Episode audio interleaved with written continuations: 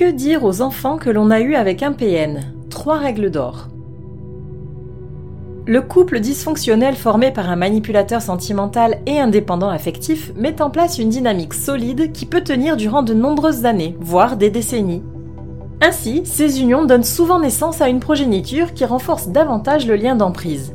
Mais un jour, arrive le moment de rendre des comptes à ces petits êtres innocents qui subissent probablement déjà la toxicité de la relation amoureuse entre leurs parents et la malveillance du prédateur sentimental.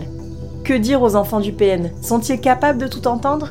Comment s'adresser aux plus jeunes pour parler de problèmes d'adultes complexes que l'on a du mal à appréhender soi-même? Voici quelques éléments de réponse. Cette réflexion est tirée d'un article du site internet pervers-narcissique.com, dirigé par Pascal Cauder, psychanalyste et psychologue clinicien, co-auteur de l'ouvrage de référence La manipulation affective dans le couple, faire face à un pervers narcissique. Depuis plus de 30 ans, Pascal Couder et son équipe de thérapeutes spécialistes des questions autour de la manipulation sentimentale prennent en charge les victimes de PN francophones partout dans le monde grâce à la vidéoconsultation.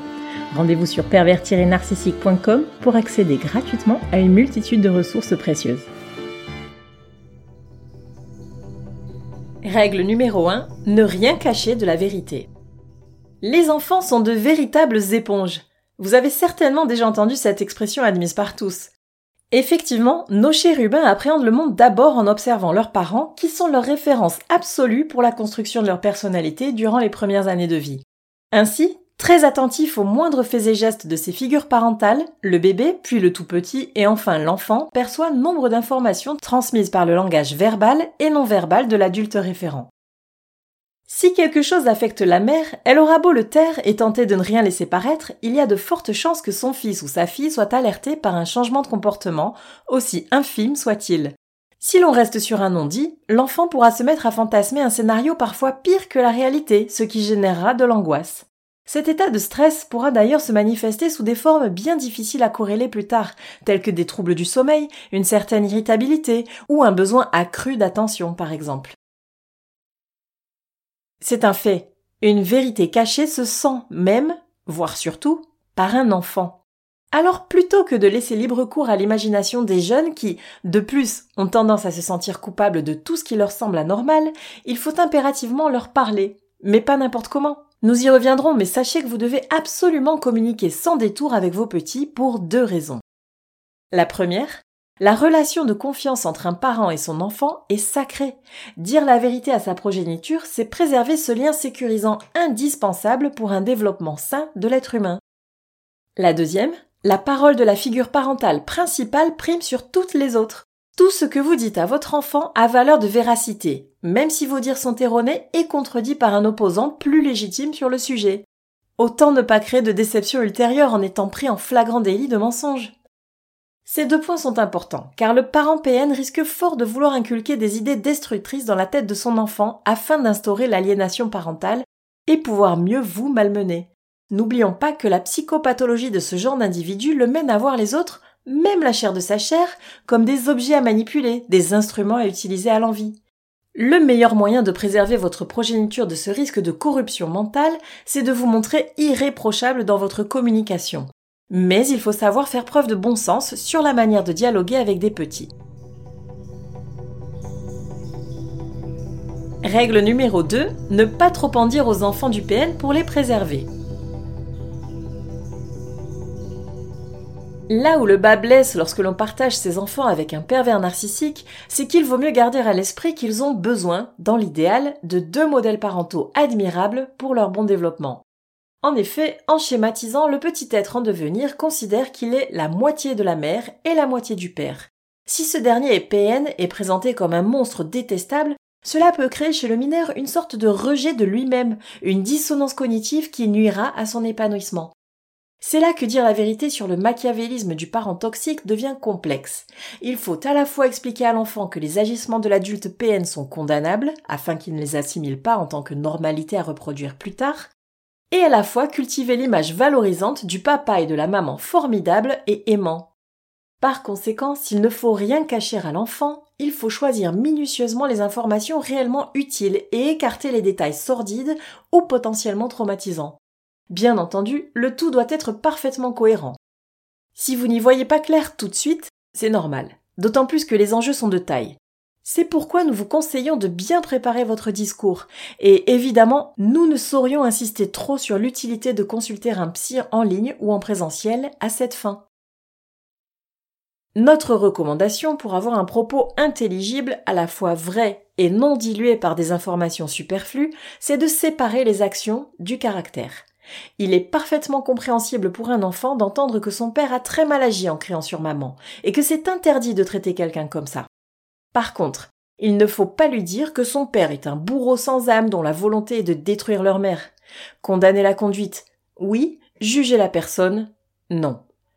De même, vous devez accorder vos paroles avec vos actes. Si le comportement du conjoint est inacceptable, alors il faut avoir le courage de partir. Pensez à ce que votre attitude dit de vous aux yeux de vos petits. En défendant vos intérêts, vous leur apprendrez ainsi à protéger les leurs. C'est une leçon qui n'a pas de prix pour leur vie future. N'oubliez pas que les enfants reproduisent inconsciemment les schémas inculqués par les parents, même après leur majorité. Vous avez le pouvoir de juguler un problème qui pourrait affecter votre descendance sur plusieurs générations.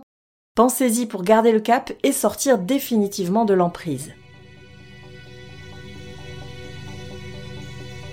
Règle numéro 3. Adaptez le discours à l'âge et au contexte. Pour dire la vérité aux enfants d'un PN sans leur ajouter d'angoisse ou de traumatisme outre mesure, il faut adapter son vocabulaire à leur âge et à la situation particulière du foyer. C'est la partie la plus difficile à appliquer, et chaque situation étant unique, il nous sera impossible de vous fournir une formule toute faite.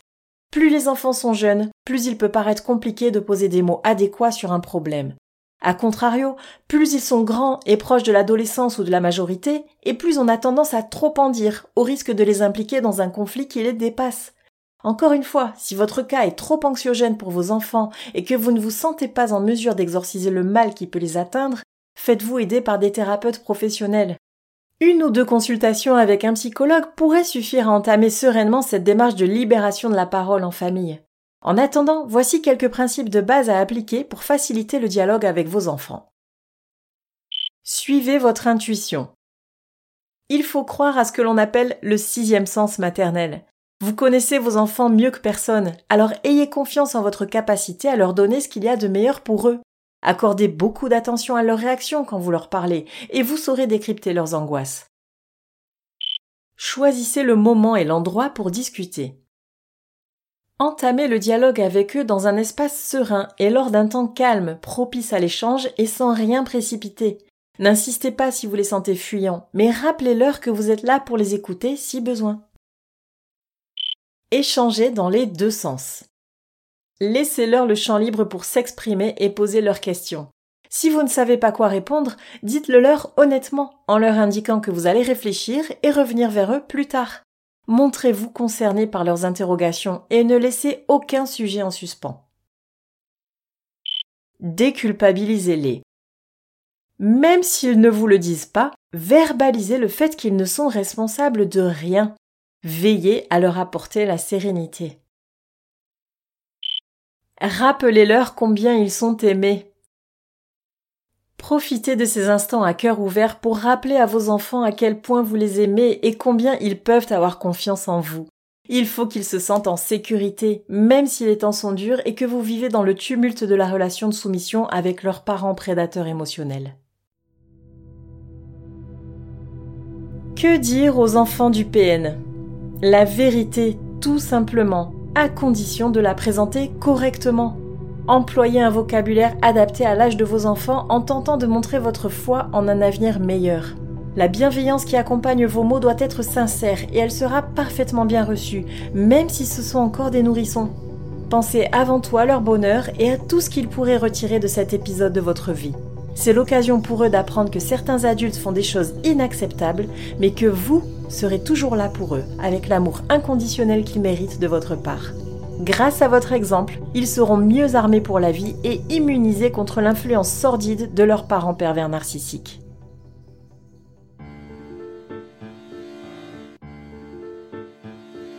N'hésitez pas à vous faire accompagner par des thérapeutes spécialistes des questions de la perversité narcissique. Rendez-vous sur www.pervers-narcissique.com et trouvez-y de nombreux conseils sur comment gérer la séparation, comment gérer l'après, la reconstruction et vous pourrez également rentrer en contact avec un membre de l'équipe. Ne restez pas seul. Merci d'avoir écouté ce podcast. Rendez-vous très prochainement pour un nouvel épisode. N'hésitez pas à vous abonner pour ne rien manquer des prochaines publications. À très bientôt.